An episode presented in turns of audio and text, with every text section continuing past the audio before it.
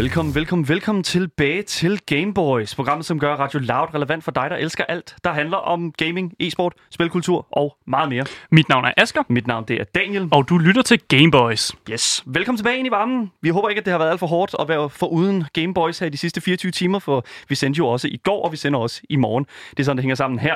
Øhm, jeg synes, at det er fedt, fordi at øh, i dag har vi faktisk et, et lidt interessant... Mm. Øh, normalt har vi det også super interessante programmer legnet op, men øh, i dag er altså faktisk ret så specielt, fordi at øh, i dag har vi jo faktisk en, øh, en ekstra person med i studiet. Mm-hmm. Ja, Ja, og i de næste 55 minutter, så tager vi der også blandt andet øh, igennem et øh, gratis spilspot med nogle øh, lidt dårlige nyheder ifølge. Ja, det, det, det, det, der, der er en ret dårlig nyhed, og det er vores egen skyld. Vi har selv været skyld i det, mm. det, det er super ærgerligt. Men ud af det, så kigger vi altså også nærmere på nogle af de nok mest ikoniske våben i videospil, og det er altså ikke kun skydevåben, det er alle slags våben. Mm. Øh, og det, vi kigger også lidt på de, de karakterer, som, som holder de våben. Det er selvfølgelig også en lille smule interessant at høre om. Mm. Øhm, og så kommer vi simpelthen til at give dem en karakter ud fra den karakterskala, vi alle sammen kender fra det danske skolesystem, fra minus 3 til det prestigefyldte 12-tal. Øhm, og så selvfølgelig, ja, altså man kan godt få, altså, vi kommer til at udelukkende og gøre det ud fra vores egne sådan, holdninger, mm. så I kan godt forvente en god omgang øh, solid mængde debat der. Ja, og det er altså også ved at være alt for lang tid siden, vi har haft fingrene i et brætspil. Det synes jeg i hvert fald. Ja, 100. Så vi har faktisk hentet øh, hjælp ind, og, og det er faktisk også lidt, du teasede lige i starten. Ja. Vi har nemlig vores øh, gode ven, øh, Richard Mosner, som arbejder i Far Cigar, øh, som er den her ultra butik, så, som blandt andet ligger inde i København. Ja. Så vi skal lige sige velkommen til øh, Richard. Velkommen, Rikard. Jo tak, jo tak. Fedt, mand. Det er fedt at have dig inde, Elni. Yes, Det- jeg er øh, glad for, at jeg kunne komme ind og, og spille nørden også. Lige præcis. Øhm, det er simpelthen det, det er dagens program, det kommer til at gå ud på. Altså, mm. den er, det er simpelthen pakket til bristepunktet med indhold. Så ja, jeg synes bare, vi skal sige velkommen til øh, Gameboys. Men det første, vi går ind i, ligesom altid, det er nyhedssegmentet, Asger. Yep. Ja. Og i dag så skal vi snakke om en nyhed, som jeg er ret uh, excited over. Vi skal snakke om, at EA har remasteret Command and Conquer. Mm. Og vi snakker altså om et spil, som altså, blev sat ud i 1995. Så det er en ordentlig olding. Uh, og nu er der jo folk, der tænker sådan, hvorfor, sender I, uh, hvorfor snakker med et spil, der er 25 år gammelt? Men det er jo fordi, der er kommet en re- remaster. Og vi, kan, vi kan ikke ignorere, at det altså, sådan et ikonisk spil. Det, det bliver vi nødt til at snakke om. Ja. Og når jeg tænker Command and Conquer, så har jeg jo ikke spillet de, den, altså, jeg har ikke spillet den originale Command and Conquer, mm. men jeg har spillet det, der hedder Red Alert, og, og specifikt har jeg spillet Red Alert 3. Øh, og jeg kan huske, jeg sidder nede på en, en klub, eller fritidshjem-agtigt, og jeg sidder i det her næsten rum med alle de her computere, og det er første gang, jeg ligesom øh, kommer ind i Red Alert 3. Ja. Og jeg synes bare, det er fedt. Øh, og jeg tror lidt, det er der, min interesse for sådan en historie faktisk også lidt startede. Fordi Red Alert, øh, det der går ud på i Commander and Conquer-serien, det er jo egentlig, at du, du forestiller lidt, at øhm, koldkrig, det var ikke så kold alligevel. Altså, Sovjetunionen, de havde, lige, de havde lige lyst til lidt mere end, øh, end en kold krig, så de gik faktisk rigtig i krig. Øh, og så er det blevet lidt mere sådan goofy i det, øh, og de har addet sådan nogle Tesla-våben og lidt mærkelig humor.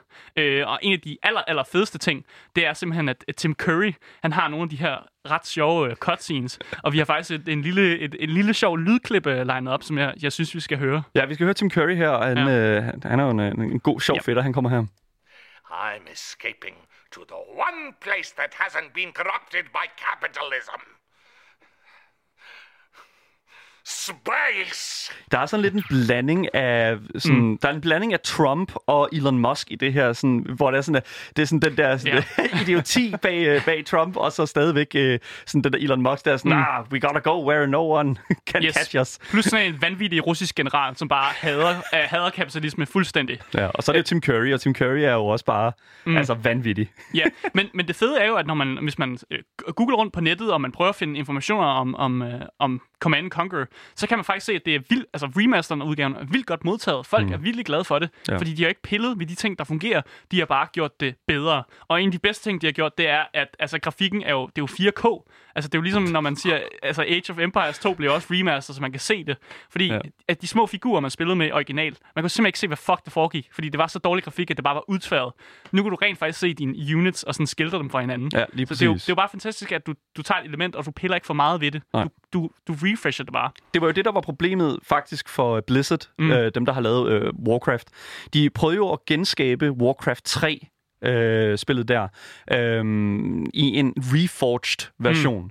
Og der, der, altså, der rev de så meget fra af, sådan, af relevansen, og det, der gjorde spillet godt, at det sådan blev modtaget, ja, faktisk stik modsat, som øh, Command and Conquer mm. øh, faktisk blevet modtaget. Ja, og det, det fede er jo, at du kan faktisk købe det her spil for 20 dollars. Og jeg vil væ- vælge at påstå, det er 130 kroner, øh, sådan mm. godt kommenteret i hvert fald. Ja. Jeg vil påstå, at det her er vildt billigt og en vildt god pris for et kvalitetsspil, som kun er blevet bedre, fordi det er blevet remastered.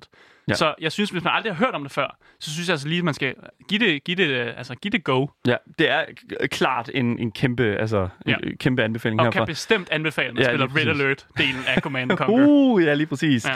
Skal vi gå over til den næste nyhedsting her? Yes. Der kommer lige en her. Øh, den næste nyhed, det kommer fra, øh, ja, jeg kan jo lige så godt sige det nu, Asger, øh, det er jo Dying Lights, øh, hvad hedder det nu, udviklere. Mhm. Mm-hmm. De har været ude og øh, for godt og vel snart fem års tid siden og arbejde på Dead Island 2. Ja, det blev sgu ikke til noget. Nej. øhm, men faktisk er det øh, sjovt, at du siger det, at det ikke Mm. blev til noget, fordi det gjorde det jo faktisk til en vis grad. Fordi det viser sig nu, at øh, her øh, for godt og vel øh, fem års tid siden, der havde øh, udvikleren her nemlig et, øh, et relativt sådan færdiggjort build Ja, fjerd- færdiggjort. Mm. Det, det er selvfølgelig, øh, hvad kan man sige, ret ufærdigt. men øh, i hvert fald, hvad jeg har set af det, det er meget ufærdigt, men det er faktisk et, øh, et nogenlunde øh, sådan sammenhængende build af Dead Island 2 fra tilbage til 2015, mm. så det er en, faktisk også en lille smule dated. Mm. Øhm, det, som der er med det, det er, at øh, for her i sidste uges tid, øh, sidste uge, der øh, blev den her sådan, sequel til Dead Island 1 selvfølgelig leaget på 4chan. Øh, Af alle steder. af alle steder. Af alle steder blev det leaget på 4chan. Mm. Øh, jeg ved ikke, Richard, har du nogensinde øh, sådan gjort dig i Dead Island-spillene? Ja, jeg har spillet det første lige da det kom ud. Mm. Det var jo en rimelig gribende trailer, og jeg købte det med det samme, Mm. Ja. og spillede det igennem med, med en af mine venner. Mm. Og jeg er ret sikker på, at vi aldrig fik gjort det færdigt. Det, det fede ved, ved Dead Island, det er, at de laver vildt gode trailer. Og Mm. Dead Island 2 havde jo også en mega fucking fed trailer med ham her, joggeren, der som, Ja, ja. ja. løber ned af, af, i Venice Beach, tror jeg det er. Øh, hvor man bare ser kaoset omkring ham, og hvordan han bare langsomt bliver til en zombie. Det er en fucking fed trailer, og det er også et spil, jeg gerne vil have spillet. Men på en eller anden måde, så er jeg slet ikke glad over, at de gik over til at lave mere, altså Dying Light, som er den, det andet zombie-spil, som de her øh, personer har lavet. Og nu har de jo så lavet øh, Dying Light 2, som snart kommer ud, som Ja. jeg ser rigtig frem til at spille. Det er som om, at de bare sådan, okay, vi har skudt papagøjen i det her format her, nu er det bare videre. Næste altså, zombie-spil. Ja, lige præcis. Og jeg, altså, jeg ved ikke, jeg, altså, jeg synes, det er lidt ærgerligt, fordi en af de første sådan, altså sådan fede sådan co-op zombie-oplevelser, jeg havde, det var med Dead, Li- Dead Island 1. Du har ikke spillet Left 4 Dead, eller? Jo, det har jeg. Okay, men undskyld. men tr- øh, sådan open world-agtigt mm, Mm, på den mm. måde mm. der, fordi at vi, vi har jo snakket om, om, om, om uh, Left 4 Dead et par gange nu, mm. Mm. uh, som værende det her, sådan, fra, du skal fra A til B ind i sådan en bane. Mm. Men, men Dead Island har ligesom den her, altså det her crafting, Mm. øh, element, der hører med, meget på samme måde, som man jo også kender fra, øh, fra, fra øh, Dying Light-serien der. Og øh, altså, jeg vil sige, øh, Dead Island øh, har bare så meget potentiale i sig, når det er sådan, at du spiller for eksempel med dine venner, fordi du ligesom kan du spiller jo de her karakterer, som har altså, hvad kan man sige, der, hver deres sådan, sådan be, øh, benefit, eller hvad man Mm. siger, fordel, når du, er sådan, øh, du kæmper. Øh, Og altså sådan hele ideen om, at du får, er på den her ø her, og specielt den præmis, som de fremlagde med fortællelser, med toren her. Mm. Mm. Altså det, var, det virkede bare til, at det ville gå hen og blive sådan et, et rigtig fedt spil, ja. Som byggede videre på alle de ting, som bare var mega nice ved etteren. Ja, og jeg, jeg elsker zombiespil. Altså, jeg elsker at stå og bashe en zombie i hovedet med et eller andet improvised weapon, jeg har lavet. Altså, et eller andet lort, jeg har tapet sammen med noget duct tape. Altså, det, det i sig selv er jo et mega fedt koncept. Ja. 100 procent. Nu er spørgsmålet jo så, det er Ja. jo fem år siden, at det, der, det, det, som der er blevet leaget, det egentlig blev lavet. Mm. Og så kommer spørgsmålet jo så, hvor meget er der blevet lavet på det nu? Hvor, altså, er, er det, et- er, kommer vi nogensinde til at se et færdigt Dead Island 2? Og det er godt til det at spørge. ikke. Det tror du ikke? Hvorfor? Nej, det tror jeg ikke. Fordi de er gået over til Dying Light.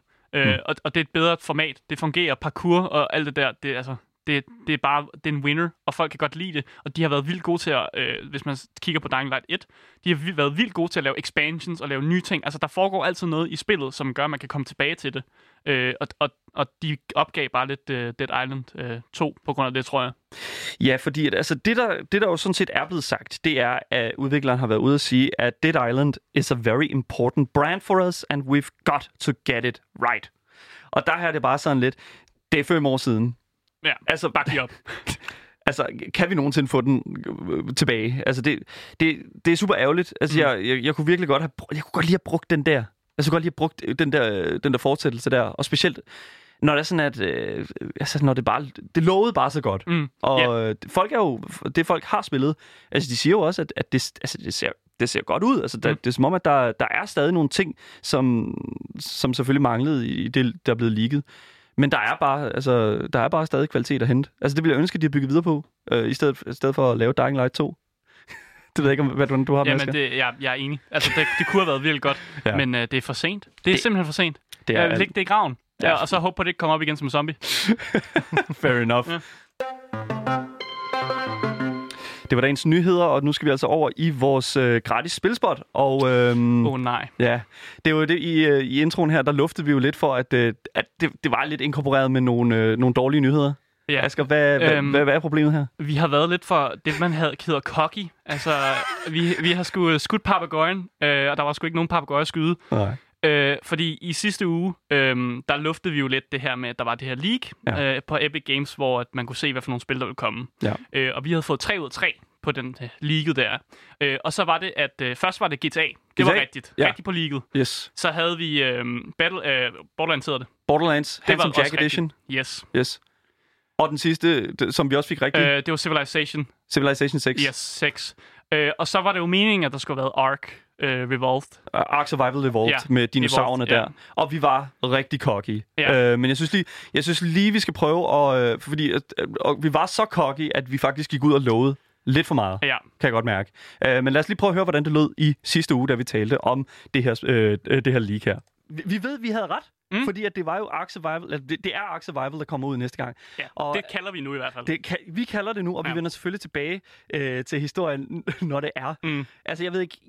Hvis jeg tager fejl, ikke, så, så, altså, så spiser jeg et eller andet, som jeg ikke burde spise. Måske en stærk chili eller sådan noget. Okay, ja, okay. Hvis, hvis det ikke er, Ja. så spiser vi en chili. Live. Live. Ja. Altså en mega stærk chili. Altså så stærk, at, øh, at, at jeg kommer til at sidde og skrige ind i studiet. Asger, Asger, hvorfor lover vi sådan noget? Det er fordi, vi, vi er dumme. Vi troede, vi havde ret. Altså, det så så lovende ud med det her league, at, at vi var bare sådan, at oh, det, det sidste spil, det bliver jo, det er også rigtigt. Så nu er vi i den øh, rigtig dårlige situation, er at øh, hvis, selvfølgelig, hvis der slet ikke er nogen, der holder os accountable, så behøver vi ikke at gøre det. Den er ikke god, den her dreng. Den er virkelig, det er Nej. virkelig skidt. Jeg, jeg havde virkelig... Altså, jeg havde, vi havde fået 3 ud af 3, mand. Ja, Vi har fået GTA, vi har fået Borderlands, ja. Borderlands og vi har og Civilization. Civilization.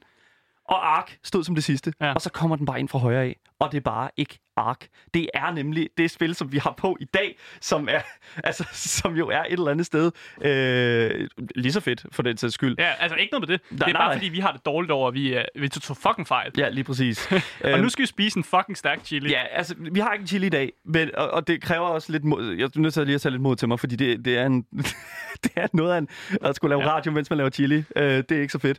Øh, men, men hvis det er, at øh, vi finder ud af det. Vi finder ud af det. Vi skal nok, vi, vi hold- vi holder, hvad vi lover her på programmet. Øh, og hvis ikke vi gør, så må I endelig skrive til os øh, på gameboys og øh, fortælle, at øh, vi er nogle... Øh, Fucking idioter. Ja. ja, men øh, vi skal jo tale om det gratis spil, for vi har et gratis spilspot. Mm. Fordi det, som der faktisk viser at være, det var jo, at øh, det spil, som blev øh, hvad kan man sige, givet ud på Epic Games i stedet for Ark Survival, mm. det var jo øh, nemlig det her spil, som hedder Overcooked. Og øh, ja, det er så det spil, som vi har som øh, gratis spilspot i dag.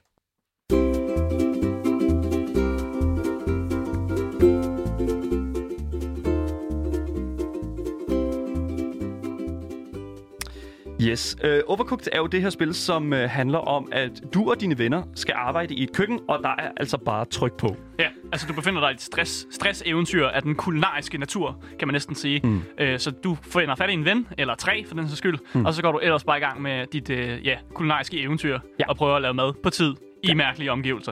Der er jo selvfølgelig også en historie i det her spil her, det er, at du skal gå ud og, øh, hvad kan man sige, hvad er det, du skal du sådan gør, gør et navn ud af dig selv. Mm. Uh, du spiller som de her, uh, redde verden i hvert fald, uh, i forhold til sådan de her sådan, køkkener og sådan noget, og du kommer igennem de her, alle de her baner her, som, uh, hvad hedder det nu, er sådan, altså meget anderledes i, i sådan formatet og sådan. Altså det er virkelig, jeg, jeg kan virkelig, virkelig mm. godt lide, at der sådan er sådan en lille bitte element af historie i.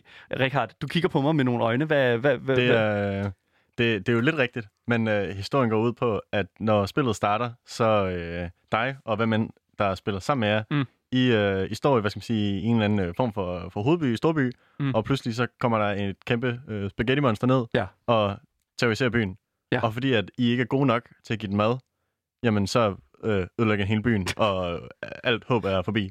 Mm. Så en burger, konge, tror jeg det er, tager jeg tilbage i tiden, så I har tid til at lære at blive gode nok kokke Ah, til at kunne give den mad, når den kommer tilbage.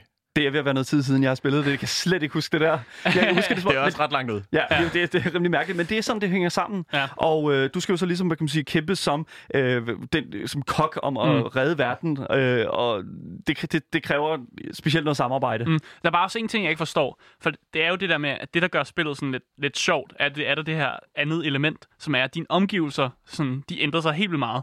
Så på et tidspunkt så laver du mad op på to lastbiler, som skal køre. Og jeg forstår ikke, hvordan det gør dig til en bedre kok, at du kan lave mad omme på to altså kø, fuldkørende lands, lastbiler. Er Det er det noget, de også udsætter folk på på kokkeskolen her, eller hvordan? Jeg skal ikke kunne sige det. Øhm, spillet det kan du altså få på Epic Games Store, og det er altså gratis, mm. Mm. uden øh, noget, nogen, altså uden nogen digitaler, uden nogen omkostninger eller noget, der ligner, øh, at du skal hoste op med, med pengene. Det er simpelthen øh, altså kvitterfrit, mm. Øh, og det er bare at hente det. Det er, øh, det er jo det- et spil, der, der, hvad kan man sige, der er lavet af det her Ghost Town Mm. Games. Og derfra, altså de har jo lavet en fortsættelse til, til Overcooked 1. Som øh, hedder Overcooked 2, hvis man ikke kunne gætte det. det er nemlig rigtigt. Og altså, det er jo et af de her spil her, hvor der er sådan, at øh, vi faktisk øh, for nogle ugers tid siden, Mm. øh, faktisk havde øh, Richard med på telefonen, hvor vi talte omkring, øh, at du lavede de her sådan online party altså online fester, øh, fordi det var noget, du var vant til at gøre med dine venner. Mm-hmm. Øhm, Og det passede jo også med tråd med corona, kan man sige. Lige præcis, Ja. ja. det var nemlig på grund af corona. Øhm, Rikard, sådan et spil som Overcooked, øh, hvad, hvad, synes du, der, altså, hvad er det, du synes, der gør det sådan fedt at spille sammen med sine venner? Altså, det er jo... Altså, det, det er aspektet med, at det er så kaotisk. Ja. Mm. Altså, det, man er nødt til at, at sætte nogle positioner for hinanden, for at der er nogen, der skal stå og øh, stege bøffen, mens der er nogen, der samler burgeren, samtidig med, at der er nogen, der tager tallerkenerne ud i det andet rum, fordi at man er ude i en rumstation, og nogle gange så lukker slusen, så du ikke altid kan komme ind Mm. alle steder, så du står og kaster tallerkener rundt frem og tilbage, og hvis der er en person, der ikke er der til at vaske op, jamen så ryger det helt fra hinanden. Ja. Mm. Så det, præcis. det er den her ting med, at man står og pisker hinanden og råber efter, sådan, hvor fanden er mine tallerkener henne? Ja. Så man bliver faktisk lidt uvenner på hinanden, når man sidder og spiller det spil. På den bedste måde. På På den bedste måde. Ja, lige præcis. På den der Ja. måde, der er der sådan er sådan uh, friendship ending. Det, det kan jeg rigtig godt lide. Det kan, jeg, jamen, det kan jeg rigtig godt lide. Det der, de, der, de der spil der, der virkelig sådan kan ende et venskab, det er altså de spil, der virkelig sætter... Mm, Jamen, altså, altså, det er jo det elsker, når samme. mit venskab bliver ødelagt. Nej, men det er jo det samme. Altså, hvorfor går du ud og køber IKEA-møbler med kæresten? Ikke? Det gør det jo for at, altså, for at skal teste jer selv. Så det er jo en test. Det er, jo, det er jo ikke, fordi I mangler en ny sofa. Det er jo ikke, fordi I skal altså, have et nyt sofa, sofabord. Det er jo fordi, at I skal teste jer selv. Og sådan ja, er det jo. Altså, jeg skal fandme ikke spille Overcooked med dig. Det kan jeg godt fortælle dig. Uha. Altså, Det gider jeg ikke. På en eller anden måde, så det der med, med IKEA-tingen, det, det er egentlig en meget god uh, analogy, for jeg plejer også altid at sige, at det med at lave mad sammen med sådan nogen, man, man er hvad skal man sige, i et forhold med eller på date med, det er sådan en sindssygt god team, mm. teambuilding uh, hvad skal man sige, opgave, for at finde ud af, om man er kompatibel på ja. den måde. Ja, Nå, men 100 procent. Det er bare sådan, det er. Det, det, det er kosmisk lov.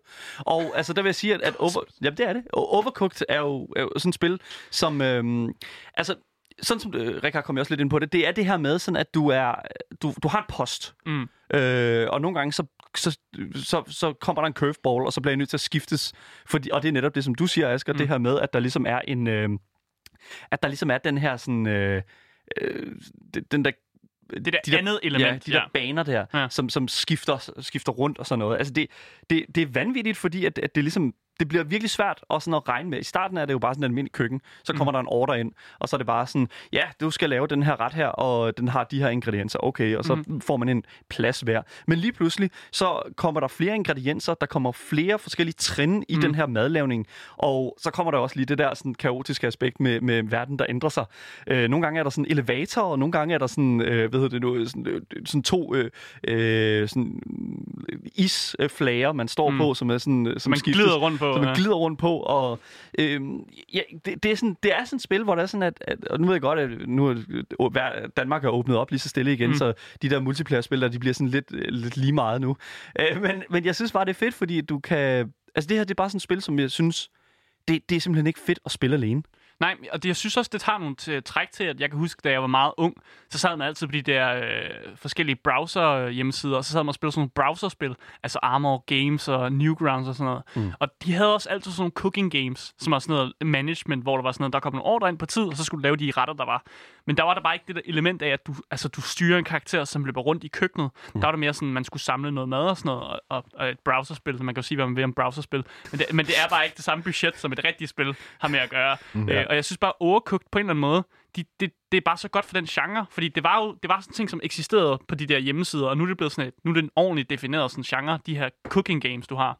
Hvis du lige er tunet ind, så lytter du altså til Game Boys her på Radio Loud med mig, Daniel. Og mig, Asger. Og vi har selvfølgelig også vores gode ven Richard Mosner inde i programmet i dag. Hello. vi er i gang med at give øh, vores kære lyttere et mm. gratis spilspot, nemlig et anbefaling til et spil, som er kvitterfrit, ganske gratis, ja. og det er altså på uh, Overcooked, som ligger nu gratis på Epic Games Store. Mm. En anden uh, ting, som jeg synes, der er fedt ved Overcooked, det er nemlig, at der er en, uh, at der er en fortsættelse. Og mm. det, det, det i sig selv, synes jeg også er fedt, fordi at, at jeg synes, fortsættelsen er lige så fed, som etteren er. Mm. Øh, hvis ikke en lille smule federe. Øh, den historie, den kan jeg absolut ikke huske. Det kan jeg overhovedet ikke huske. Er der nogen af jer, der har spillet Overcooked 2? Nej. Ah, okay. Fedt. Fedt. Elsker at stå her og ikke vide, hvad, hvad vi snakker om. Nej, nej, men okay, men det, jeg vil jo sige, at, at de her spil her, jeg har spillet det med, med rigtig mange forskellige mennesker, og jeg vil, jeg, hvis det, er, det er jo det samme som sådan tegn og gæt og sådan noget. Det er, det er et spil, som er så et, utroligt nemt at, sådan, at pick up. Altså, det er sådan, okay, der er to knapper. Der er en interaktionsknap, og så er der en, øh, hvad hedder det nu, en knap, som, som ja... Øh, som, styrer. Ja, ja, hvor du, ja, jamen, ja. Det, det er mere det her dash. Ah. Du, du har sådan en dash, hvor du kan sådan flyve rundt i det her køkken her, og ligesom altså virkelig bare sådan vælte ting, og, og altså, det hele er bare sådan alt sammen nede på et, og jeg ved sgu ikke rigtigt om, øh, altså jeg, jeg, jeg ved det ikke. Altså, hvor meget har du spillet Overcooked 1, Asger? Øh, rigtig, rigtig lidt. Ja. Og jeg blev rigtig irriteret på den person, jeg sad og spillede med. uh, og jeg hader at blive irriteret. Hvis man kender mig, så ved man, at jeg ikke kan lide puzzlespil, og jeg kan ikke lide spil, hvor man sidder og er sur på hinanden. Så jeg gik væk fra det, øh, og har ikke rørt det siden. så øh, jeg er den helt forkert at spørge, når det handler om min gode erfaring med ja. Overcooked, fordi jeg, jeg hader sådan spil. Ja. Øh, og det er også derfor, jeg siger, at jeg ikke kommer ikke til at spille det med dig, Daniel. For jeg kommer, altså, du kommer til at sidde og råbe af mig, jeg kommer til at have det fucking nederen. ja. Jamen, og det er virkelig sådan, det kommer til at være, så vær, virkelig være påpasselig med det. Jeg, jeg, jeg tror ikke, at... Øh, jeg, jeg tror, vores, vores lyttere er meget mere level-headed, end vi er, heldigvis. Mm. Øh, men altså, ja, en klar anbefaling. Epic Games Store, øh, Overcooked, og det kunne nærmest ikke blive nemmere. Det er ganske gratis. Det næste øh, lille segment, vi har her på, mm. det er jo også det, som vi øh, også luftede for fra, øh, her i intro-delen. Mm. Det er sjovt nok. ja, det er noget, jeg rigtig glæder mig til. Vi har jo tænkt os at kigge, kigge lidt nærmere på de her ikoniske våben i videospil. Ja. Og så har vi tænkt os at få dem til, til at stå skoleret, hvis man kan sige sådan. Mm. Vi har simpelthen tænkt, tænkt os at putte dem ind foran lærer og sensor, og, mm. og give dem en karakter ja. på den klassiske karakterskala, som, yes. øh, som er defineret fra 12 og så ned til minus 3. Yes, lige præcis. Asger, hvem af dig og mig er lærer og sensor? Øh, jeg ved sgu ikke. Jeg føler, jeg... Altså, hvis vi snakker sådan good cop, bad cop, så synes jeg, jeg er bare... Jeg, jeg er mere good cop, ikke? Ja. Øh, jeg er blød. Jeg er blød indeni. Du er, jeg du, kan godt lide at spille ja. bonkespil, men jeg er altså en blød, jeg er en blød her. Jeg, jeg har jo hørt, øh, jeg har jo hørt dig omtalt som øh, altså Mr. Strawberry and Cream. Jeg er også blevet omtalt som en sentimentalt stort brød. Så. Nej, men altså, der er jo mange af de her våben her i videospil, mm. som simpelthen bare er så ikoniske, og faktisk mere ikonisk, end de har ret til at være. Mm. Og øhm, jeg, jeg, altså, du, kigger du på mig, Rikard? det er da bare, det er bare underligt. Ja, men der, det synes jeg ikke, fordi der, der er nogle af de her spil her, som virkelig ligger på en minus 3, ja. og det føler jeg virkelig. Altså, der er nogle af de her våben her, som virkelig er skød. Øhm, oh, og, og det er ikke nødvendigvis våbnets skyld. Det er mere karakterens skyld, mm. synes jeg. Og det er fordi, at karakteren enten er altså altså, ikke har så meget at gå på i mm. forhold til altså, sådan, deres evner til at bruge våbnet og deres sådan, ja, sådan dybden af deres karakter. Mm. Øhm, og la, jeg synes, vi har fundet 10 våben. Yes. Vi har fundet 10 våben, som jeg synes, vi skal prøve, så vi lige kan komme igennem. Øh, og jeg synes bare, vi skal dykke lige ned i det første våben. Helt enig. Hvad Helt er det første våben? Det første våben, det er Kratos Blades of Chaos. Ja, og det er jo så de her, sådan, det er jo sådan de her små svær, ja, som har... Som også kan svinge rundt på de her kæder. Ja, og ja. det er jo et våben, det, altså Blades of Chaos er jo det våben, som Kratos, som er hovedpersonen i God of War-spillene, mm. øh, har fået givet af krigsguden Ar- Ares. Mm. Ikke? Øhm, og de her lænker, som våbnet så er øh, fastnet til, altså de er jo sådan brændt fast mm. i Kratos' arme. Øh, de sidder fast på ham, mm. og øh, så kan han ligesom svinge rundt med dem og kaste dem på folk og trække dem tilbage igen. Mm. Øh, men i det nyeste God of War-spil, der bliver de jo skiftet ud med, ja, Thors økse, kan man jo næsten yeah. kalde den. Øh, ligesom Mjølner, som øh, vi ser i Marvel-filmene, mm. som Thor kaster rundt og kan kalde tilbage igen. Det kan Kratos jo gøre med øksen. Mm. Øhm, men senere hen i spillet, der får han jo så de her Ja, øh, Blades of Chaos. Blades of Chaos. De har, Ja. de har været gemt under, øh, under The Floorboards, øh, siden han kom til Norden. Mm. Og øh, det er jo så her, hvor man får igen genoplevet det, sådan, det gamle tid, mm. øh, de gamle spils sådan, øh, mechanics. Mm. Altså, du nævnte jo før vi gik på her, at du var virkelig glad for Blades of Chaos. Øh, og jeg var lidt mere, jeg var lidt mere påpasselig, fordi at, øh, min største erfaring med God of War, det er altså det nyeste God of War-spil. Og der mm. blev jeg bare så glad for den her økse. Altså den her økse, man kunne kaste, kaste ud, og så altså, kunne bare tage hånden op, og så kommer bare tilbage i hånden. Jeg blev så glad for den, at da, selv da jeg fik Blades of Chaos, så var det altså øksen, jeg brugte. Mm. Fordi jeg synes bare, det var federe. Eller når jeg så ikke brugte min bare næver til at rive de der, altså, de, de der monster op med selvfølgelig, så brugte jeg øksen. Ja. Så, så på min liste, altså det er ikke en 12'er. Det er ikke en 12, Nej, det er fordi en... så havde jeg jo brugt, jeg havde brugt den hele tiden jo, ikke? Ja. Så det kan, ikke- det kan ikke være en 12'er. Nej. Det kan det simpelthen ikke. Øh, Rikard, hvad, altså, hvad er din erfaring med Blades of Chaos? Altså, jeg har spillet øh, nok alle God of War-spillene. Mm. Næsten Fucking fra, nørd. fra de Ja. kom ud. Jeg, jeg er så vild med dem, Ja. og jeg er næsten bare nødt til at give dem en 12'er. For jeg synes, Mm, det er en. Jamen dog. en perfekt blanding af øh, gameplay i forhold til, hvor, hvor sjove de er, og hvor, hvor, sådan, hvor ekspressive de kan være, i forhold til, at man rigtig flydende kan gå imellem og lave sådan nogle hurtige angreb til at lave mm. Nogle rigtig tunge angreb, som giver en hel masse skade, men også bare sådan, øh, sådan historisk, altså hvordan de bare er en symbolik på, hvordan Kratos som karakter er bundet af hans aftale ja. med mm. krigsguden, som er det, som hele den originale serie handler om. Øh, hvordan han ligesom prøver at, at hvad skal man sige, gå imod hele den her øh, hvad skal man sige, lænke, han har, han har fået til de her guder, og hvordan de har brugt ham som, øh, som redskab igennem, øh, hvad skal man sige, en meget af første spil, og hvor han så igennem toeren og treeren prøver at, at kæmpe imod guderne og slippe fri for de her lænker, mm. som han så er nødt til at tage på sig igen i det nye spil, for at redde sin søn. Det synes jeg bare er helt fantastisk. Ja. Wow, altså hvis du var en elev her, der kom ind med en rigtig skød skriftlig rapport lige nu, så har du lige hævet den op rigtig meget med den her tale der. To karakterer. Ja, Men- det må jeg sige. Men ikke i min bog. Han kan hede, han, Jeg, jeg synes, det var en god tale det der. men Richard, han kan jo hedekalde øksen, ligesom Thors hammer. Igen, det er godt argument. Jamen, altså, Det kan han ikke med de der blades, hva'? klingerne sidder jo fast på hans, på hans fucking hænder. Altså, de, de bliver jo også kaldt tilbage, når han kaster dem ud. Richard, hvad er din karakter? Hvad synes du? Men det er en toller. Det er en 12'er. Kraftet. Jeg, En 12'er? jeg er på 10. Du er på 10? Ja, du får ikke en 12'er. Det er et godt argument, ja. men jeg er altså glad for øksen. Jeg, jeg, tror, jeg tror måske også, jeg har et, et bias i forhold til, at jeg bare synes, at hele historien om Ja. ja. de der klinger, og ham som karakter, er, er, er, den er bare smedet. Den er Helt- skidegod. Hele det her segment er bias. Det er, jo- vi, det, jeg har valgt øh, alle våbnene ud fra sådan, åh, det, det, Det er det her er noget interessant. Men hvad Øh, synes du, Dan? Hvad synes du? Jeg synes, at det er en syver. Øhm, Wow. Ja, jeg, jeg synes, nej, okay, og, trust me, jeg forstår symbolikken. Jeg forstår symbolikken, men jeg synes, at de første, øh, jeg synes, at de første God of War-spil faktisk er virkelig, virkelig overvurderet. Og det er, gør jeg, fordi Damn, at jeg, statement. jeg, nej, jeg synes, jeg, hele den græske mytologiske, sådan, mm. øh, hele det clash med de guder, altså sådan, og hele historien med Kratos og Zeus, som, som hans far, ikke? Altså, spoiler. Øh, så er der jo sådan et, øh, der, der, der er jo et element af, øh, selvfølgelig sådan den der tragedie. Og det, det, det passer rigtig godt ind historisk.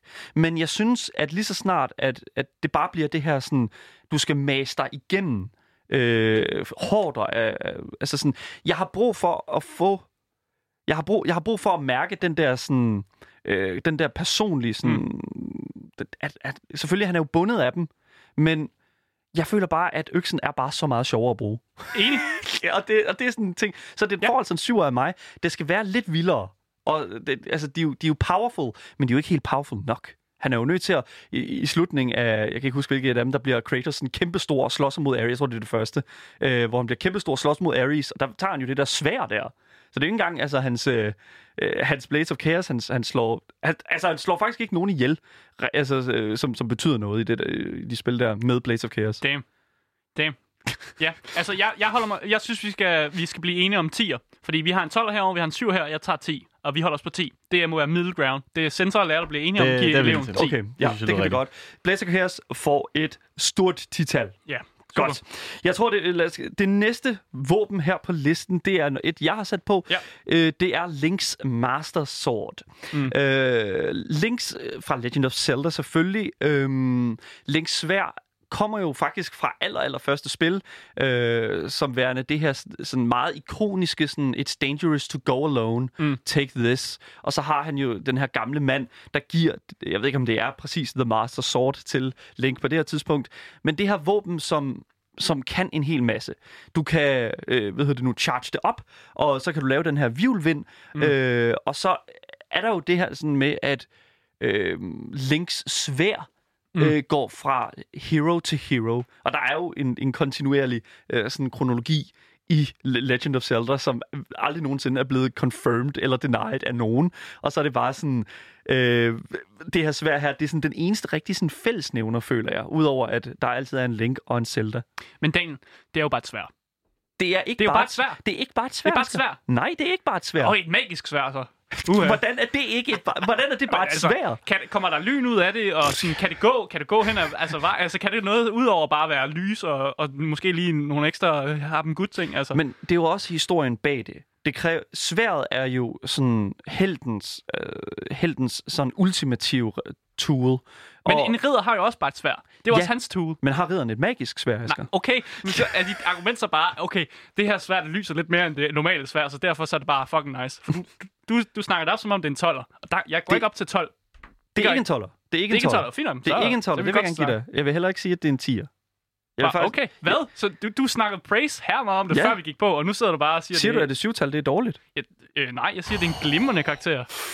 Jeg synes syv, det er vanvittigt godt. Jeg, altså, jeg synes syv, det, det er rigtig, rigtig fint. Altså, der, der er nogle fejl og mangler, men ja. øh, rent faktisk er det over, altså sådan, over normen her. Og det, det, det synes jeg er rigtig, rigtig fint. Mm. Jeg synes, det fungerer godt i, i gameplay-mæssigt, øh, men, men Zelda-spillene har også bare andre øh, hvad kan man sige, våben og andre sådan, værktøjer, som mm. Link tager brug af. Sværet er bare det, sådan den der, som jeg sagde før, den der fællesnævner, Ja. som du altid kan forvente findes, altså, at findes i spillet. Og det er også det, man ser på de fleste covers. Og sådan, når man ser billeder af, øh, af Link, så ser man ham jo altid med sværet. Ja. Ja. Kan alle blive enige om et syvtal til øh, øh, The Master Sword? Ja, det kan jeg godt. Ja. Rikke, der ikke har sagt noget hele tiden. Det er bare sådan, ja, Yep, det fungerer rigtig godt. Okay, men syv, det, jeg synes syv, det, det er rigtig godt. yes. Nu kommer vi til en, som er nok et andet våben, som måske nok er en lille bitte smule øh, out of the order, øh, ja, out the, ma- faktisk mm. in the ordinary. Og det er nemlig Lara Croft fra Tomb Raider-spillenes Dual Berettas. Yes, og det er altså et våben, altså det er nogle våben, som jeg har puttet på listen. Ja. Øh, og det er jo fordi, da vi snakker om Lara Croft for et stykke tid siden, øh, så hver gang jeg forestiller mig Lara Croft, så ser jeg hende altid med de her to guns foran sig, som sådan skyder ud i luften med dem. Ja. Øh, og for mig er det bare sådan et ikonisk billede, som jeg, altså, det, det, det det, der kommer frem, når jeg tænker Lara Croft, helten Lara Croft. De her Mm. to øh, Dual Berettas. Øh, så jeg synes bare, den skulle på listen. Og jeg, og jeg synes bare, det er, det er bare old reliable handguns. Det, det, det- det, er old reliable. Det, der bare er med det, det er, at det, det er vidderligt bare et par håndpistoler. Det er også korrekt. Det er bare et par håndpistoler, men de er altså håndteret er den en af de bedste kvindelige øh, heldinder i et videospil. Men de har jo ikke engang forsat dem ind i den nye spilserie. Det er, er også rigtigt. korrekt, Det er hvad Rikard rigtigt. siger. Det er derfor, jeg forestiller mig rigtig dårlige Polygon øh, øh, Lara Croft, når jeg forestiller mig de to øh, handguns i hendes hænder også. Jeg ved ikke, jeg, jeg har det sådan, de her, de her våben, altså det her våben her, for mig, det, er- det er en 0-2'er. Du kan ikke dumpe. Du skal ikke dumpe Lara Croft. Hvornår er 0-2? 0-2 en dumpe, dumpe karakter? Okay, du synes, det er 0-0. Sorry. Nå, 0-2. okay, nå. Jeg kan godt... Okay, 0-2, fordi det er bare old reliable handguns. Det er Det- lige nok til at lige komme over grænsen. Det er bare sådan et, et våben, der kan løbe tør for ammunition. Men altså tænk, hvis der kom en ny IP, ny øh, spilserie, Mm. mm. og helten har to håndpistoler. Max Payne? Åh, oh, Jeg kan også godt lide Max Payne, så vi skal ikke snakke om det. Max Payne har, har, alt det der bullet time der, og ja, med de to okay, det er faktisk meget federe. Ja, det, og, og det, det er der ikke i øh, altså, Lara Croft. Og jeg vil sige, faktisk, Hun er bare sej, okay? hun er super sej, og Ja. hun er også super lækker. Og det, det, det skal vi jo til. Altså, Det, det skal man tage med ind i det. Det tager du med karakteren, eller hvad? Det gør jeg i hvert fald. Det er 0-2. det hiver det op fra en dumpe karakter, fordi at det er simpelthen... Okay. Altså, ej, Wow. det, Jeg vil gerne op på fire, men jeg kan, altså, okay, jeg kan godt se, at I, I er bare sådan, I er bare håndgun. Han kan have håndkanoner, Ja, jo. håndgunden, det der. ja, satan. ja, lige præcis. Men det bliver et 0-2 til de to Ah, Dual Berettas. fint nok. Til hver. Fra en øh, håndpistol til fra to håndpistoler til en håndpistol, der går vi altså til øh, James Bond 007 Golden Eyes øh, Nintendo 64 titlens Golden Gun. Mm. Øhm, og det kender jo, det, altså, the, the Golden Gun. Der er ingen af jer, der har spillet GoldenEye på øh, Nintendo 64'eren. Er der det? Ej, for Nope. satan. For satan i unge. Ja, øh, så ja, det det, det, det, der er med det, det er, at uh, The Golden Gun er jo det her våben, som... Altså, selvom I ikke har sp- spillet det, så for, ved I jo egentlig godt, hvad en Golden Gun den er. Mm. Ikke? Altså, det er jo et, et one-hit kill. Mm. Altså, det der er med... Det kommer jo fra den film, der hedder The Man with the Golden Gun, den her James Bond-film, øh, hvor at øh, Christopher Lee, som har spillet Count Dooku i Star Wars, og øh, Dracula for den sags skyld også, altså, og Sauron i, øh, i, League, øh, i League of Legends, øh, Ringens Herre, Yes. det ved jeg ikke, hvad man siger. Øhm, han, er jo, han spiller jo den her skurk her, og øh, spillet tager jo fra GoldenEye øh, den gun ind i øh, spillet, og er den, sådan det ultimative dick move, når du spiller øh, med, øh, altså sådan, spiller multiplayer med dine venner. Mm, det er one, one hit uh, kill. Ja, ligesom, Ja. Lige, lige præcis. Og det er jo fordi, at åbenbart er det en ting, at fordi at de her kugler, den er jo, øh, som den bruger, det ammunitionen bruger, er, koster hver 1 million dollars. Så han bruger 1 million dollars hver gang, han affyrer et skud, den her skurk her. Og det synes jeg bare, det er så badass. Jeg bliver bare nødt til at sige, bruge samme argument, som I brugte lige før med min Dual Berettas. Det er jo bare en gun, som bare er lidt fancy. Det er jo bare, et fedt, det er jo bare et fedt skin. Det er bare et fedt skin til din gun. Nu stopper du. Jamen, Det er kan ikke rigtigt. Det, det er bare et fedt skin til en gun, jo. Det er det jo ikke. Det er et one kill gun. Okay, det kan jeg godt gå med til. Det er lidt federe end en 0 2 men, Men altså, jeg- den kommer op på 4. Jeg følger lidt det der, det er jo det største baller move, at skyde penge på den måde. Du- skyder jo penge af, Asger. Du står vidderligt og slår et menneske ihjel med, altså, med et dollartegn. Ja, men det er stadig det, det er for dyrt. Det, Jeg kan sgu da ikke betale en million dollars det for... er dig, der gør det. Det er Christopher Lee, der gør det. Jamen, det, jeg er ikke Christopher Lee, jeg er Asger lige nu. Det er og. Asger, han vil ikke betale en million dollars for en kugle. Det er også helt okay. Uh, jeg, 4. du siger fire. 4. Richard, Det lyder rigtigt. det lyder rigtigt. Nå, okay, så Richard er også enig. Ja, nu tak. får den fire jo. Ja, Jeg vil have givet den en syver. Fordi at du netop har... Altså, det er... jeg har overtalt Richard. Ja. Jeg, Fire. Okay, den er jeg lidt ked af. Den er faktisk, det kan jeg godt Ja, mærke. Den så er, må du græde, når vi kommer ud herfra. jeg græd uden for, øh, Ja. uden for eksamenslokalet. Det er fair. Fire er også en ganske glimrende karakter, vil jeg sige. Det, er- det er også okay. Det er bestået. Det, det, det er det i hvert fald. Ja, ja. Øhm, det næste våben, vi har her på listen, det er et våben som er fra Final Fantasy-serien, og det Mm. er altså våbnet Buster, et Buster Sword. Ja, et alt for stort svær. Hvad er der ikke at kunne lide ved et, et kæmpe fucking svær, der er større end karakteren, du er? Altså, det er jo fucking fedt at svinge rundt med det, som om det bare er det letteste våben i verden. Altså, det, det, det er fedt. Det er, det er big ball move. Altså, det viser, at man har big dick energy. Jeg, jeg, jeg ved det ikke, altså jeg synes, det, det er sådan et, det er jo et af de her våben her, som er urealistiske. Ja, mega fed. Og det er jo, ja, det, ja 10. Det, det, 10. hvad, hvad, Jeg kan lide store svær. Jeg kan lide store svær. Okay, men okay, du må komme med lidt mere om det. Du, må, du skal lidt mere end det. Jeg kan bare godt lide store svær, okay? Alting, der er fucking stort, det får bare et stamp of approval for Asker lige der. Det er, at det er perfekt. Du kommer ind til sensor, og så, så sidder du og refererer til sensors egne tekster. Det er, altså, det er perfekt. Hvis du først lige er tunet ind nu, så lytter du altså til Gameboys her på Radio Loud, og vi er altså i gang med at give øh, karakterer til øh, våben fundet i videospil, mm. og det er altså ikoniske våben, vi har altså, fundet frem på den her liste her. Og lige nu, der er vi ved at give en, øh, en relativt God høj, karakter. høj karakter mm. til Buster Sortet Ja. i Final Fantasy. Mm. Mm. Jeg synes, det er for højt, Asger. Just, jamen, jeg, du synes også, jeg er høj, ikke? Så jeg synes også, vi skal give, øh, give det en høj karakter. Helvede, det var en argumentation. Okay, Richard, du er nødt til at være break-even her. Altså, hvad... Jeg lægger på en 10'er. Altså, kan, kan, du, kan du pitch mig andet, end at det er et stort våben? Hvad, Det er nu, det, hvis jeg har bedt hvad, om. hvis, hvad hvis jeg var rigtig, rigtig stor, og jeg havde Ja. Buster Sword? Hvad Så var, ville du, det så være? så var du større end våbnet, jo. Eller, øh, hvad mener du? Altså, altså Buster Sword har jo den samme størrelse. Ja, ja, men altså Ja. ja. sådan, hvis jeg nu var samme størrelse, så det lige pludselig bare var et normalt størrelse svær. Men det er jo kedeligt. Men ville det så ikke bare være et normalt størrelse svær? Jo, det er jo ikke sjovt. Så, nu skete det. Nu skete det. Okay. Du bruger hans argument imod ham. Ja, det er rigtigt. Det er bare... Jeg, jeg, går ned det på er en, bare et stort Jeg kan gå ned på en 7. Jeg går ned på en 7. jeg det er en har- fire. Altså, jeg er faktisk også fire. Det er en fire. Du bliver nødt til at komme ned på en 4. Ja, fint. Vi bliver enige om en 4. Åh, oh, ja, det er godt. Det føles dejligt, det her. Jeg føles ikke godt. Jo, det føles rigtig godt Det efter, føles ikke godt. efter hele Golden Gun-samtalen. det var forfærdeligt. Det næste våben, vi har på... Så Buster Sword er faktisk samme karakter som Golden Gun.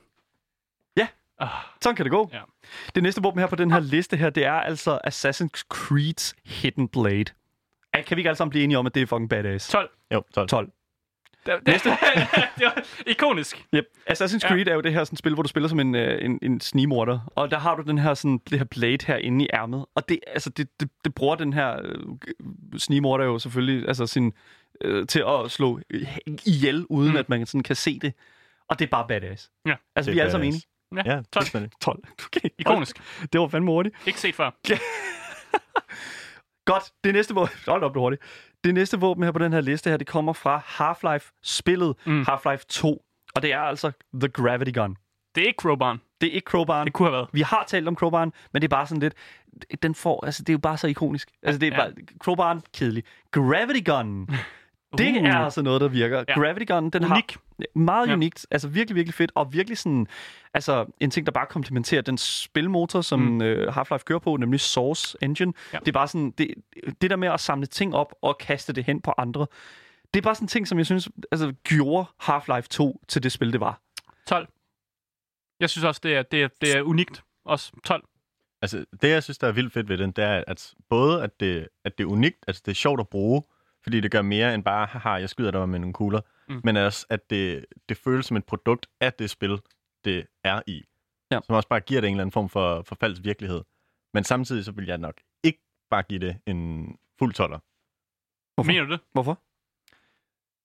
Jeg synes, det er unikt for den sp- altså, spilgenre, der er. Ligesom vi snakker om Hidden Blade. Altså, Hidden Blade findes kun i Assassin's Creed. Gravity Gun findes kun i Half-Life. Ja. Når jeg tænker på det top my head. Ja, det er jo det, er det unikke, men det, Ja. det er jo ikke bare en instant, altså sådan... altså, Nej, overhovedet ikke. Det, det, det skal også være sådan, altså det skal, også, det skal være lidt mere til det. Ja, men vi Og- snakker også om et spil, som er gammelt, og, og de kunne finde på at lave en Gravity Gun i den tidsalder. Det synes jeg altså un- e- enormt innovativt og moderne. Så ja, altså, det er en 12 for mig, for at, være, for innova- så at lave innovative øh, våben. Men Rikard, du, du trækker på den. Når, når du argumenterer for det, så taler du ja. om, hvordan at de mennesker, altså programmerede spillet og programmerede selve våbnet, og ikke hvordan våbnet er i spillet. Altså, du kan pille al min argumentation fra mig, fordi jeg argumenterer jo bare som en fireårig. Mm. Der har vi den. Vi har den. Der var den. godt. Du lytter til Game Boys. øh, yes. Altså, jeg vil sige, at det her det er et øh, våben, som, som ligger på en tier for mig, fordi at det, det er ikonisk, øh, men jeg vil, Det, du kan ikke give der det var en bare 12. meget, nej, jeg vil ikke give det en 12, fordi der Mm. mm. var bare meget mere i Half-Life 2. Altså, for mig, der føler jeg, at øh, når vi snakker for eksempel Assassin's Creed og den der Hidden Blade der, Mm. mm. der er så, altså, det er, jo, det, er jo hele, det er jo essensen af spillet, Mm. mm. som, som ligger i det våben, føler jeg. Og der, der har jeg sådan Gravity Gun. Altså, det, som du siger, Asger, det er tidsalderen, øh, selvfølgelig i et, i, i, i et aspekt, men Mm. mm. igen, det er et indirekte våben. Så det er ikke et, altså jeg vil sige, det er sådan, det, det, det er jo faktisk ikke det, der er våbnet. Det er det, du kaster afsted, Ja, der er våbnet. Ja. Og Okay, okay, 10. 10. Skal vi sige 10? Lander vi på 10? Ja. Jeg synes, 10 er rigtig Vi godt. bliver nødt til at komme videre. Det Vi er nødt til at en komme videre. meget, meget stor titel. Ja, vi bliver nødt til at komme videre. Kæmpe stort tital. Jeg synes bare, vi skal gå direkte ned til det aller sidste vå- våben, som der er på den her liste. Ja, vi kommer ikke igennem dem alle sammen, det er vi ked af. Ja, lige præcis. Men det er vi presset med tid, sådan er det jo øh, i radioverdenen. Øh, det sidste våben, der er på den her liste her, lad mig bare sige det med det samme. Det, det, det er chainsawen. Chainsawen, Chainsaw Doom. for Doom. Yes. Ja. Så altså, når du hugger en dæmon i stø- øh, Du skal ikke kigge sådan der på mig. Du ved godt, det er mig, der satte den på listen. Rikard, der Og skiller... øh, Rikard, han eller- står bare og kigger på mig, som om jeg er en fucking idiot. Nej, det gør jeg ikke. Hvad, hvad, hvad, Så når du hugger en fucking dæmon i stykker med en chainsaw, så føler jeg mig som den mest altså, big baller man i verden. Og du er også en big baller man, når du er Doom Guy. Jeg var bare så klar til, at du skulle til at sige Chainsaw gå brrr. Chainsaw go. Okay. okay, så det, som jeg synes, der er fantastisk ved uh, Chainsaw i Doom, det er, at det er et instant kill. Mm. Og det kan jeg rigtig godt lide, specielt yep. når det er sådan, at det, du er midt i en, altså en kæmpe hård af, af de her monstre her. Og det er sådan, specielt i, i det nye, som vi har lige har fået ud, Doom Eternal, Mm. hvor det også har en ekstra, et ekstra aspekt til sig, hvor at du får ammunition, Ja. når du bruger din, øh, når du slår et mo- monster ihjel med din øh, chainsaw der. Mm. En ting, jeg ikke så godt kan lide ved det, det er, at den har øh, charges. Ja. Ja, at du skal finde fuel til den, og at, at det sådan er meget afhængig af, at du, øh, at du sådan, at, at, du er sådan lidt strategisk med, hvor du sådan placerer din, dit brug af den her. Mm. Og jeg kan godt se selvfølgelig, du kan ikke blive ved med at bruge den. Du, kan ikke, ja. altså, du skal ikke bare spamme den. Man kan næsten også snakke om, at den blinder lidt i forhold til alle de andre våben, som du gør. Ja, det er klart. Men det er bare sådan, motorsaven har bare været en kæmpestor del ja. af, af Doom-franchisen. Jeg synes, den ligger på en syver. Jeg synes, ja. den, den ligger Jeg- lige der. For det er jo bare en motorsav. Ja. Men han bruger den til at save dæmoner i stykker med. Ja, lige præcis. Der, der, er, altså, Ja. ja. der, der, der ligger den altså rigtig, rigtig fint. Ja, og, jeg øh, kan godt gå med på en syver. det er godt. Super godt. Det var vores, øh, sådan, øh, det var vores lille sådan, våbenrangering her. Jeg synes faktisk, at øh, det var meget interessant. Vi har givet, øh, vi har givet øh, en hel del sådan, hvad kan man sige, høje karakterer her. Jeg ved ikke, om det er, det, ikke, det er en skidt ting normalt, hvis der bliver givet alt for mange høje karakterer. Er det ikke det? Det, det har, jeg synes jeg, jeg har hørt det, sted. vi har også givet nogle fire og nogle... Ja, også det er en 0 selvfølgelig 2 altså. Det er selvfølgelig rigtigt. Ja, jeg synes, det er fint. Jeg synes, vi skal hoppe videre til, øh, til det næste segment her. Det er jo et segment, som øh, står dig rigtig nært, Asger. Mm. Det er et, øh, brætspil, en brætspils anbefaling. Ja, for altså, udover at øh, Rikard jo har været med til at hjælpe os med at lave øh, programmet i dag, så har du faktisk også taget et brætspil med. Øh, og det er, ligger faktisk her på bordet foran os. Øh, Ja. Og det skal vi snakke lidt om, fordi det er nemlig det her kortspil, som hedder Star Realms.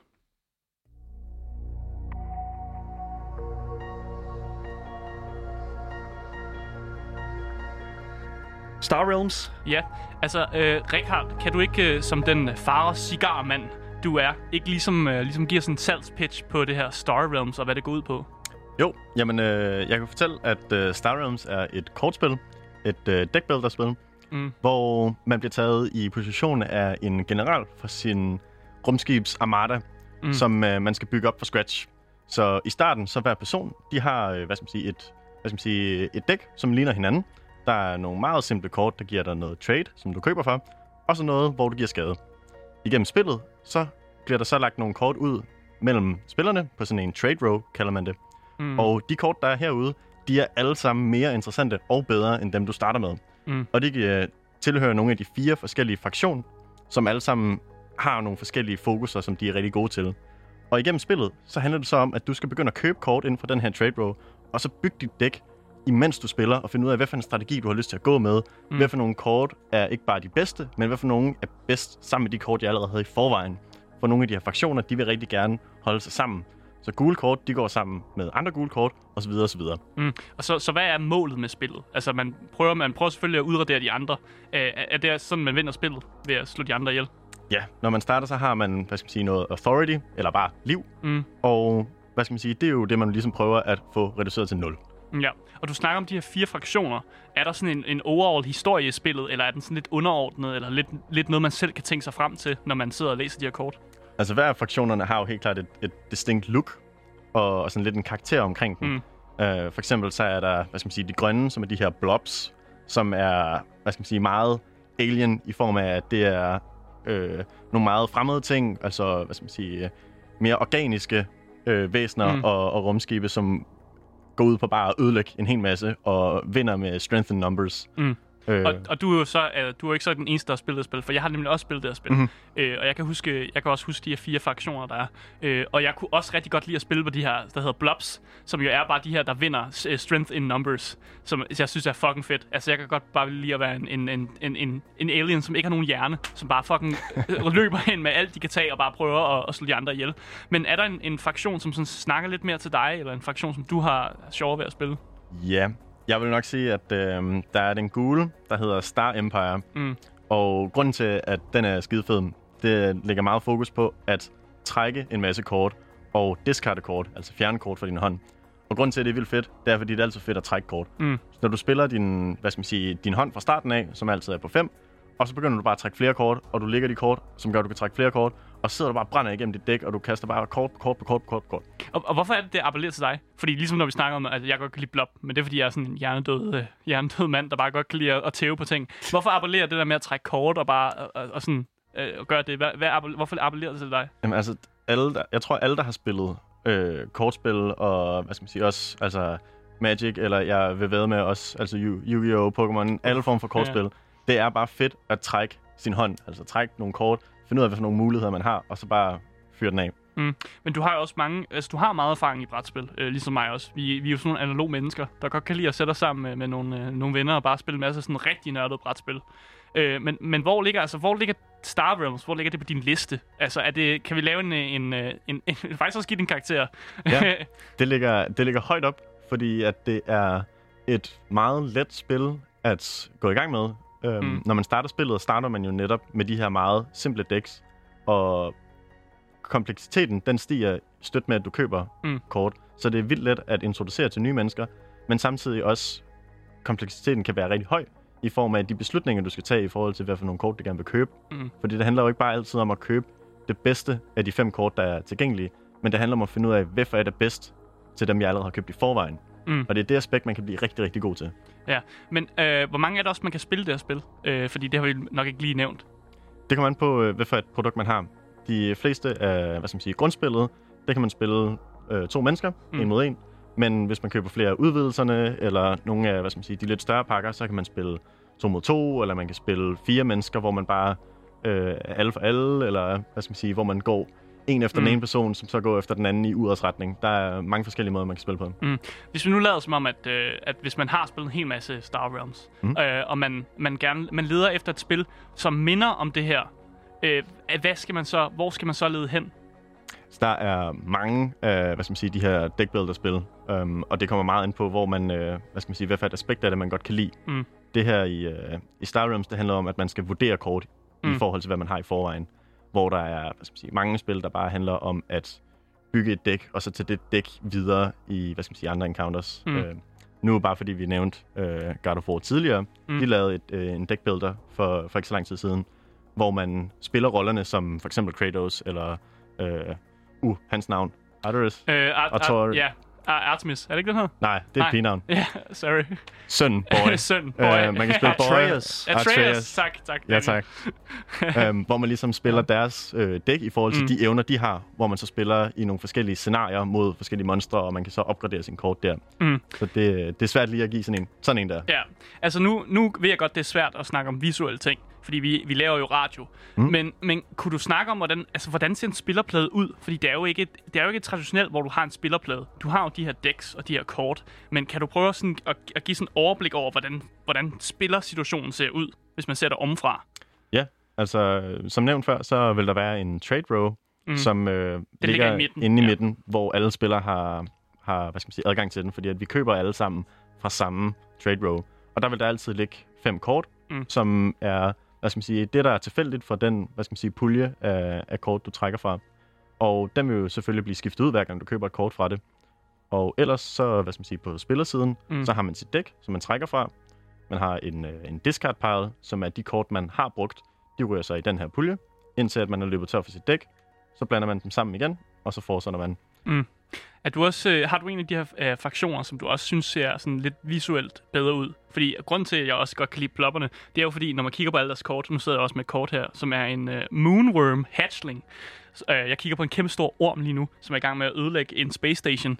Øh, og jeg tænker bare, om der er visuelt er en af dem, som du synes, øh, synes ser fed ud, og De er, hvorfor alle den ser sammen, fed ud. de er alle sammen super flotte, synes jeg. Virkelig, virkelig Ja. ja. flot, øh, Ja. flot kunst på det. Det, det der ligesom, øh, der fik mig øh, trukket til spillet til at, Mm. mm. til at starte med, det er netop, hvad skal man sige, udseendet. For jeg synes, de gør øh, det her sci-fi tema, som man har set rigtig, rigtig mange gange, rigtig godt. Øh, fordi de her fire fraktioner virkelig ser øh, visuelt forskellige ud. Mm. Mm. Øh, nu har vi talt lidt om de gule og de grønne, men for eksempel de røde, dem som er The Machine Cult, Mm. mm. som er, hvad skal man sige, fuldstændig, altså øh, bare robotter og, hvad skal man sige, tung metal og AI, hvor alle deres, hvad skal man sige, øh, baser og rumskibe er sådan enorme robotter, som Mm. handler om at øh, bryde ting ned og bygge dem op igen, og det, hvad skal man sige, det, det er bare så anderledes for, for de andre fraktioner. Man kan virkelig få sådan en fornemmelse for, hvordan de er forskellige fra Mm. mm. hinanden.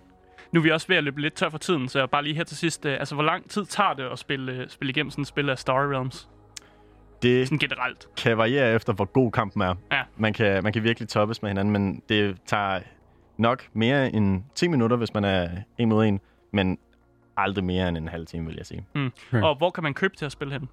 Øh, Eller hvor vil du anbefale, man køber det? Nu kan jeg jo ikke undgå at nævne Farve men det er Ja. et øh, hvad skal man sige, ret populært spil, som du kan finde mange steder på, på nettet og i fysiske spilbutikker også. Ja, og det var, det var alt, hvad vi havde om Star Realms. Øh, Jeg håber, at det var noget, folk havde lyst til at tage ud og købe sig, efter de har fået en anbefaling fra Richard Jeg har altid, Mosner. ja, lige præcis. Øh, jeg har altid synes at sådan nogle kortspil der, altså de er meget, meget sådan uoverskuelige. Mm. Altså, jeg, jeg ved ikke, jeg, det, det, jeg, når jeg kigger, men når jeg kigger på, sådan, på de her kort her, så er det altså effekt og altså sådan, altså effekten af kortet, Mm. mm. det, det går lige til.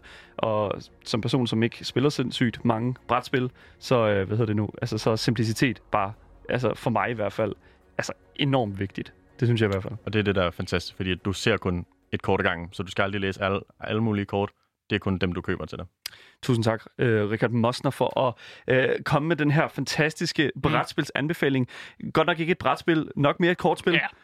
Men, øh, altså, Bordspil. Bordspil, Ja. ja. ja, lige præcis. Det har været helt fantastisk, øh, at du lige, øh, hvad kan man sige, havde det med til os. Du har lyttet til øh, Game Boys i løbet af den her dejlige tirsdag. Øh, der er jo ikke så meget mere at øh, sige tilbage, end at, øh, ja, at vi selvfølgelig er, altså, Er klar igen i morgen. Er klar igen i morgen, Ja. og har, det har været en fornøjelse at sende for jer.